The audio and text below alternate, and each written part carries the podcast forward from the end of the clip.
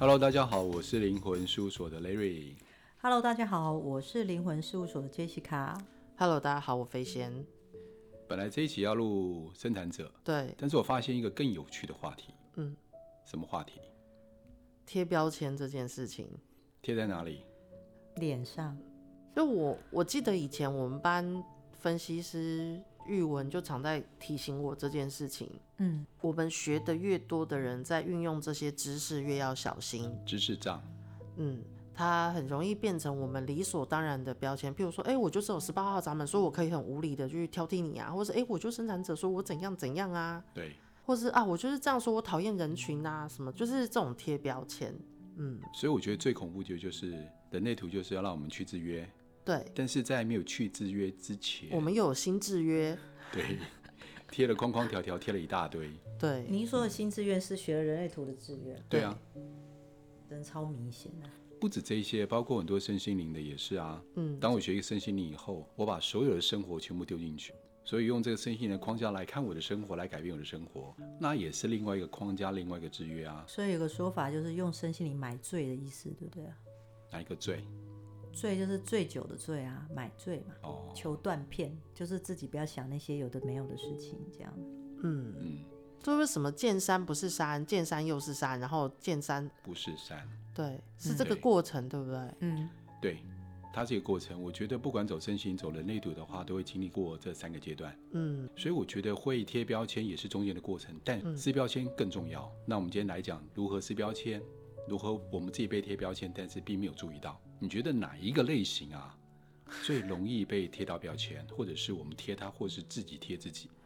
你在问我吗？呀，所以谁先回答谁先说啊？先让我先开炮就对了。所以我今天泡下去之后，四大类型就把那个 podcast 关掉。这样讲会得罪各大类型的，糟糕，怎么办？反正你上一集得罪很多人啊，才已经每集都在得罪人。好吧，反正就没有人际关系的飞仙。你有被贴过标签吗？你说我吗？嗯，肥胖这个部分算吗？因为他比较胖，所以吃比较多。对啊，这算啊，这算是对啊。谁说比较胖就吃比较多？对，或者是他胖一定是没有运动什么的。嗯、对啊，他们都说对了啦。就或者是谁说做妈妈的就一定要在家里煮饭？对，这种就是标签啊。对，或者是说不努力就一定赚不到钱？谁、嗯、说的？嗯，不如你像那些懒惰、啊、有些师傅不是在马路上挖马路吗？嗯，晒太阳啊，嗯，他们超努力的啊，但是薪水就固定啊。嗯，对啊，对。对啊，这种标签太多了，所以等于说我们换一个，你知道，我们从外面被贴标签的圈圈，又跑到自己要学一些自己有兴趣的东西，可能又变成另外一种标签市场。嗯。嗯，就像我比较常听到的标签，可能是显示生产者吧，就是速度很快，嗯，很急。就是我比较常从别的类型嘴里叙述他们身边的那些显示生产者，嗯，我脑中出现一个画面，就是急惊风，没有脑。然后不知道在赶什么，弄得大家觉得他好像智障一样，又让周围的人压力很大。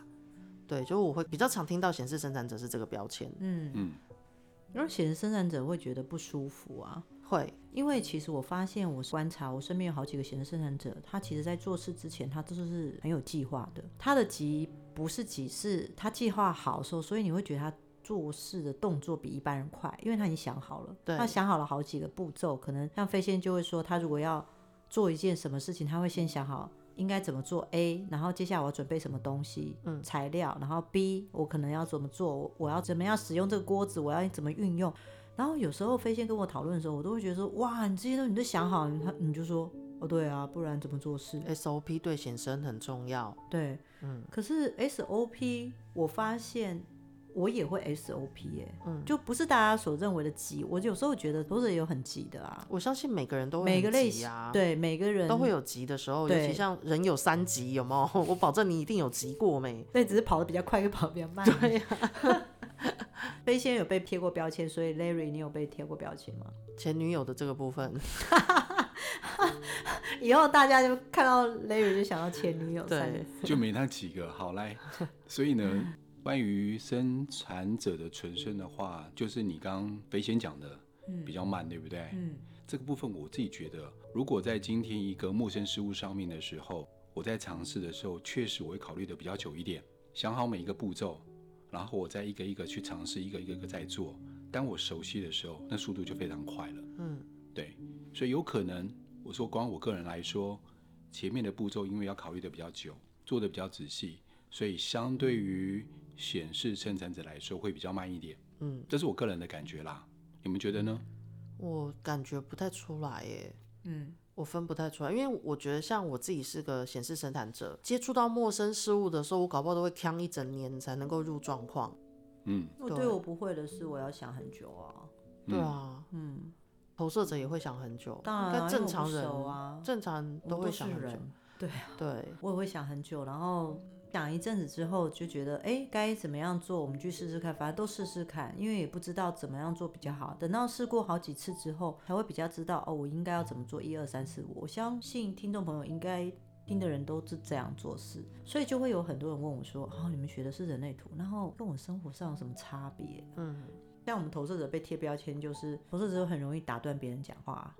在生活中或职场上常常被打压，对，打压啊，不然就是鸡婆啊，我们做太多啊，然后把自己累得半死，然后可能不会被看见。可是我觉得在人群中，不是只有投射者这样啊。像举例，比如说我学人类图之后，是不是很喜欢把大家图都拿出来翻一翻嘛？嗯，然后那时候我听到说，哦，投射者是这样，就是个鸡婆啊，然后就是一个不懂得去观察别人，有时候就会过于过度的发起这件事。然后我就会想说，哦，那这个人应该是投射者，可我把它打开，他也不是投射者，嗯，所以这其实跟个人的一些个性跟状态有很大的关系啦。嗯嗯，还有一个部分，很多人说啊，书上写的，我觉得书上写的并不是这样子，是有些人误以为，只要我今天在投射者旁边，我电子就会被吸干、吸走，嗯，这个也就变没力气。你有没有听过？常听过对不对？有，以前有听过。对啊，因为之前那时候我跟 Jessica 去开投射者的时候，几乎全场里面，嗯，就我一个生产者，我还是这样走出来呀、啊，我也没有进去走的，然后出来是趴着走出来，也是没有这个现象啊。跟投射者相处完一天之后回家断气，直接入殓是不是？对，对啊，不然我就常常会听到投射者说啊，那个生产者就是一直犯蠢，然后我们怎么跟他讲都没用啊。然后怎么样？可是我都会想说，我的职场中我有跟投射者聊过，但我也觉得他怎么都讲不听。对啊，可我是生产者。对，其实应该说，我们所看见的世界，就算是我们是投射者，我们所看见的世界，不见得是别人认知的。他可能今天他要这样做有他的原因。对。然后我们可能没有多去了解。对啊。或者是他为什么要这样做有他的想法，然后我们也没有问。嗯。就这样举例，比如说我学人类图之后，我可能就会不能理解为什么。我妈妈会堆了很多的锅子在洗碗槽里面。以我的做事习惯，我是习惯不油的跟油的要分开，嗯，这样子洗比较轻松。然后我就会问我妈妈，为什么你要都把锅子不油的、油的堆在一起？我那时候觉得我妈妈太笨了，这样做不 OK。然后我跟她建议，她都没有用。后来有一天我真的去了解，她才告诉我原因。她告诉我说，她希望菜出来是热的。所以他明明知道干净的用水冲一冲的锅子跟油的锅子不要放一起，可是他宁愿牺牲掉这一部分，然后把多余的空间放在比如说出菜跟摆菜的一个部分。所以他明明知道他会多花时间去洗碗，可他也宁愿这样做。那我是不是就明白了？我在脑袋脑袋里 murmur 说，我妈很笨啊，这样做啊，真是没有效率，类似像这样。可是其实不是，是她更在意有热菜给家人吃，又不一样。嗯，像我爸本身显身的就一条通道而已，所以标准显身二十三四。但是我发现他在做事的时候也没有特别的急惊风，特别的快。我发现他也有快的时候，但快的时候是他不断的演练熟悉了以后，嗯，他做事就快了。像我也是啊，我纯生啊。我也是这样子啊，所以我觉得那不一定。像我弟显生，他也没有很急或跑跑跳，他也没有，他做事也是一步一步来，他讲话也没有特别的快。所以当初我那时候在学的时候，我就误以为所有的显生讲话都会特别快，像飞仙会，嗯，但是不代表每一个显生讲话都会很急很快，嗯嗯。像我遇过显生讲话反而比我还慢的也有啊，有有有，嗯，有我也有遇过，对。而且我不觉得显生做事是急到常会落东西，反而我遇过很厉害的显生，他从来不落东西的。然后年纪也够轻，因为他会把行程写好，他不会漏东西。反而我也遇过生产者，比如说他按部就班的把他事情做完，有时候生产者也会有他想要为别人做些什么时候，像飞仙你，我就有发现，其实你都会看东看西，别人需要什么，然后你就会接手下来做，有可能跟生活教育跟过去的习惯有关系，那你会喜欢说这是很正常的，这有什么？嗯，类似像这样，比如说吃饭你会不会抢菜？你会看大家抢的是饭，还有剩饭剩菜。我们厨余机比较美味啊。我们是厨余机，类似像这样子，所以有时候我就会跟我女儿讲，像我女儿是生产者，然后我就会跟她说，嗯，我跟你讲这些东西，你感受看看，你想不想做这件事？我先讲哦。他是情绪空白的人，嗯，但是我会叫他感受看看，是有原因的，因为我觉得就算情绪空白，你也要给他一点时间反应，嗯，他感觉看他这个是不是他要，他不要，他脑袋里要先转一下。其实这个就是彼此之间学这个，应该是让彼此之间更舒服，而不是拿这个就是再多射对方几把箭这种感觉，拿鸡毛当令箭呢。嗯，对，因为我我其实有时候看到，就是我有潜藏在 Jessica 成立的各大群组里嘛，然后我会观察他们对话的内容。嗯哼，其实有时候他们在对话的时候，我都会觉得那个是跟人有关，而不是跟类型有关。对，就是你遇到的人，还有你在阐述的事情，其实在别的类型上我也有看到，因为我在各大类型都有比较值，所以我会觉得你自己的感觉是你自己的感觉。嗯，那你遇到的那个人的状态是那个人的状态，就是我们回归到人跟人之间，而不是类型或是类型之间的贴标签。嗯。然后另外就是，有时候我们不能理解别人在看的眼界跟高度在什么地方。还有就是，以前 Jessica 也常常会提醒我的，就是每个人他都有他学习的时机点，就是什么“生命中有时”之类的这个、嗯、这句话，对不对？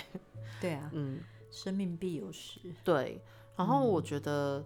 呃，我比较想要去破除的这个标签就是这部分。嗯。那我们就把四大类型的能量场回归到我们怎么跟其他类型互动，用把握那个策略跟内在权威的这个原则去运作就好。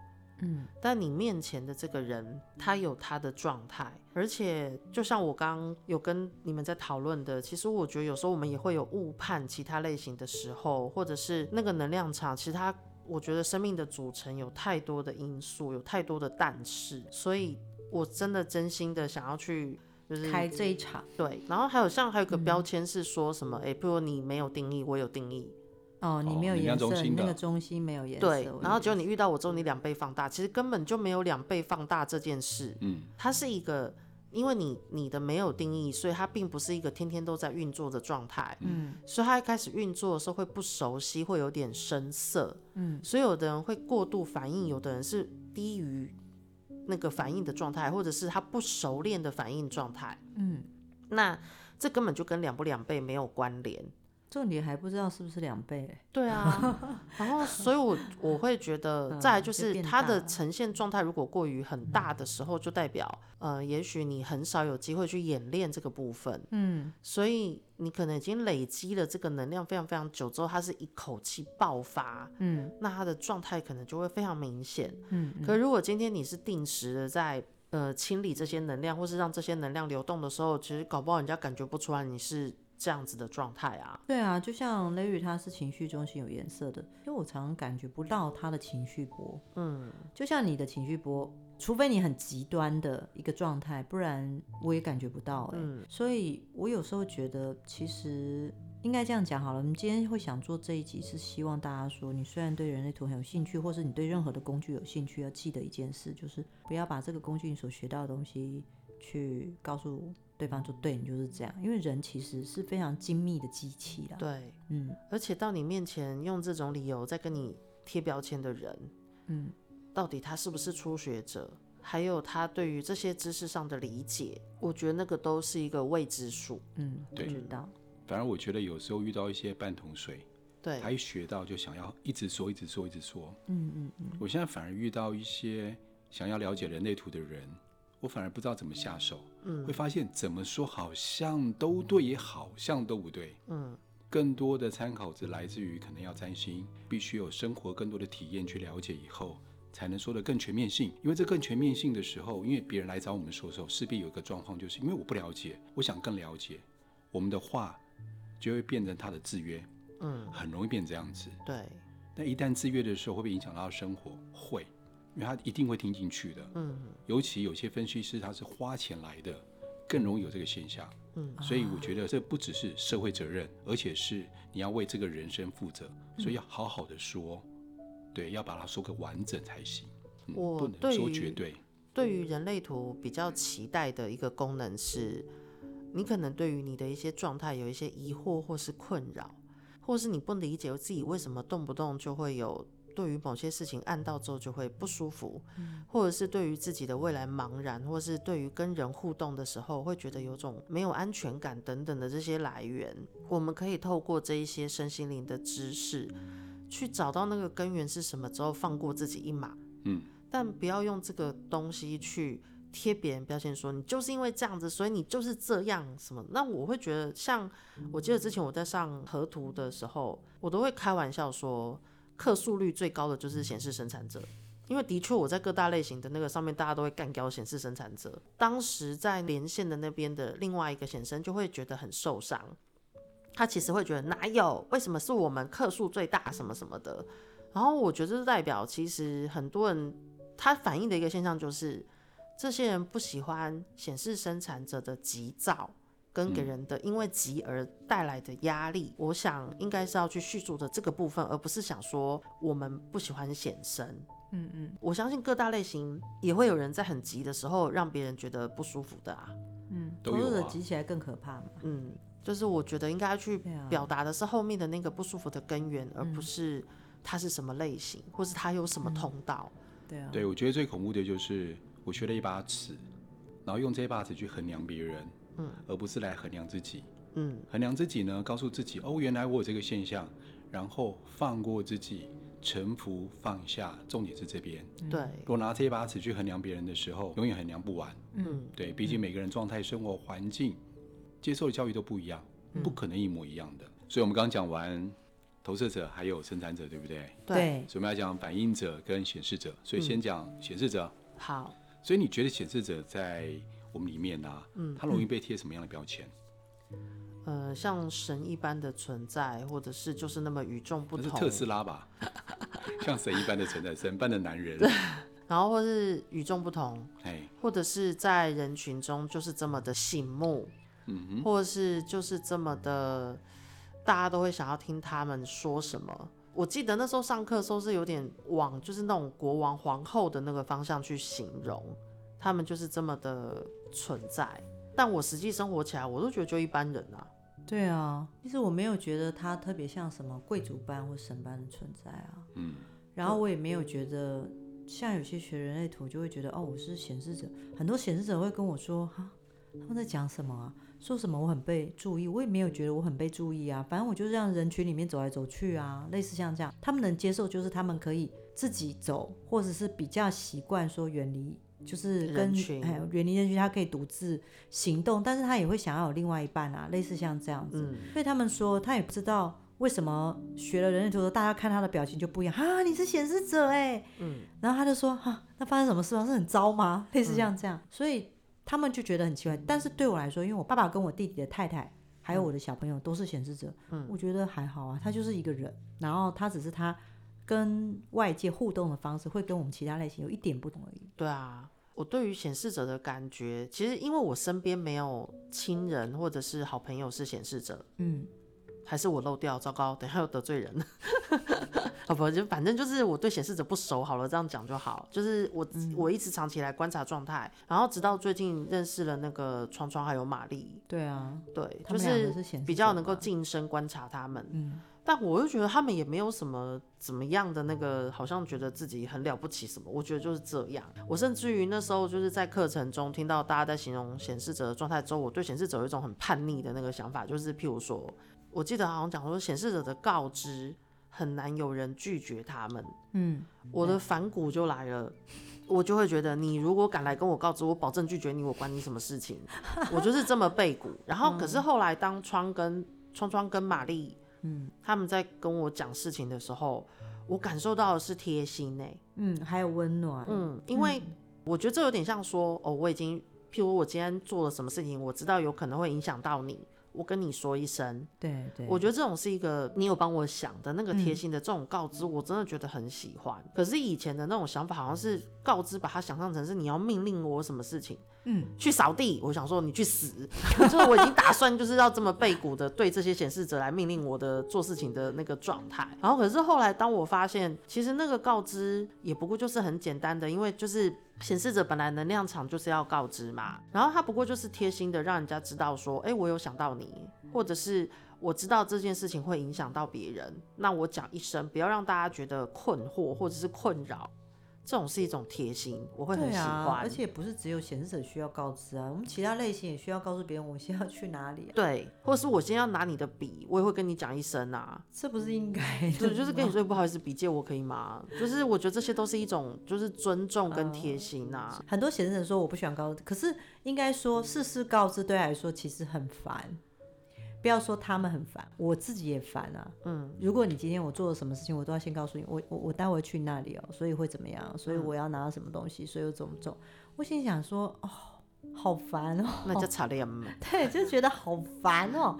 然后我想说，那如果我是身为显示者，我站在他们的想法，我就想说，其实我可以告知吧？你们这些人到底要不要跟我讲？你们到底要干嘛？至少让我有个心理准备，我也会害怕，我也会惊吓，类似像这样。反正显示者只要留意到身边如果有人，嗯、就你的行动或是你的什么决定可能会影响到身边什么人，你其实可以事先讲一下。嗯，对，我觉得这个就够了。对，这是一种贴心。对，我记得那时候教科书上面有一句话：显示者要活得万丈光芒。嗯，来念一下万丈光芒。万丈光芒，怎么样？比你练凳吧。所以那时候有显示者，他们就会想说：那我是不是要？被人家看见，我要展现的比较大一点，就是行为动作上比较大一点，嗯，比较容易吸引别人的注意，他们就会有这样的误解，好像要活得比较卡恰牙牙。所以呢，我个人觉得，嗯，你只要活得像自己以外，我发现显示者当他在说话的时候，我会比较容易听得到，我会专心听他说什么，嗯，听完。但是如果就像你刚刚讲的。如果他是用命令的口气跟我讲，你要怎么样，你要怎么样，嗯，任何类型我都会不舒服，对，不会只有显示者而已，嗯，对，嗯、这是我的感觉，对，当然当然是这样子，对啊，我一定会很背骨，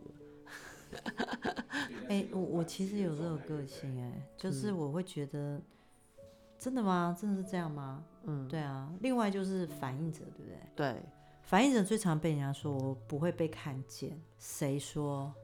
我觉得像我弟是反应者，我觉得他存在感很大。我常常觉得说，真的吗？反应者不会被看见。但是当你觉得你自己是反应者，你不会被看见的时候，你就真的会在意。你看我这时候又不会被看见，你看那时候我又没看见，你看我怎么样都不会被看见。你看你的眼睛的视角角度就会变那样。其实我是生产者，我生命中也时常感受到自己被忽略或没被看见，不然我怎么会被车撞到？因为他一定是没看见我啊。赖瑞呢？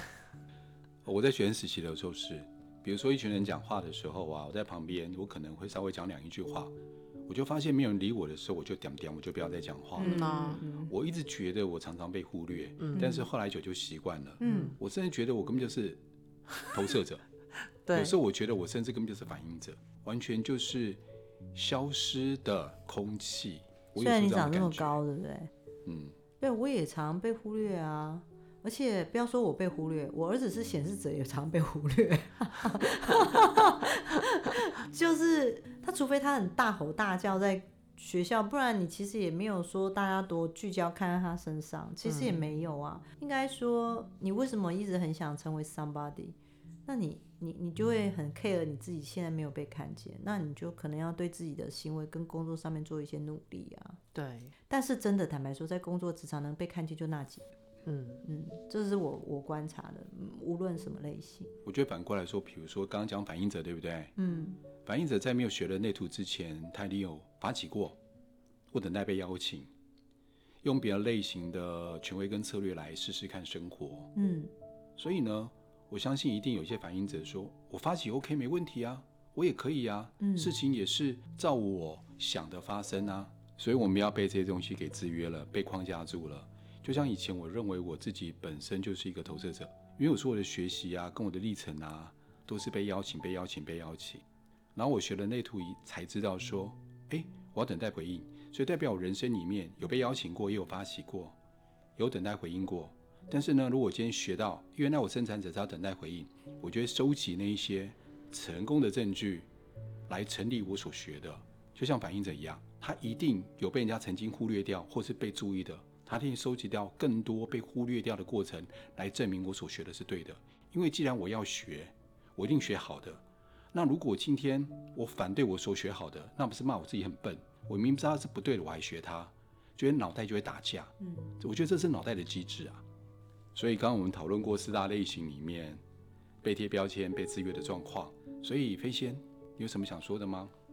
我会希望大家在听完这一集之后，能够就是多包容我这么开枪的方式，因为我还是想要这一切的知识是让大家能够更理解彼此，更掌握知道如何要用什么样的能量或者是什么样的方式跟各大类型相处，而不是反而成为一个敌对的状态。呃，对，嗯，这人类图的精神就是了解别的类型，是要同理。并且关心别的类型，好好相处。对，这是我想要的。嗯嗯，所以谢谢各位听众朋友们今天的聆听，那我们下次见喽，拜拜。好，拜拜。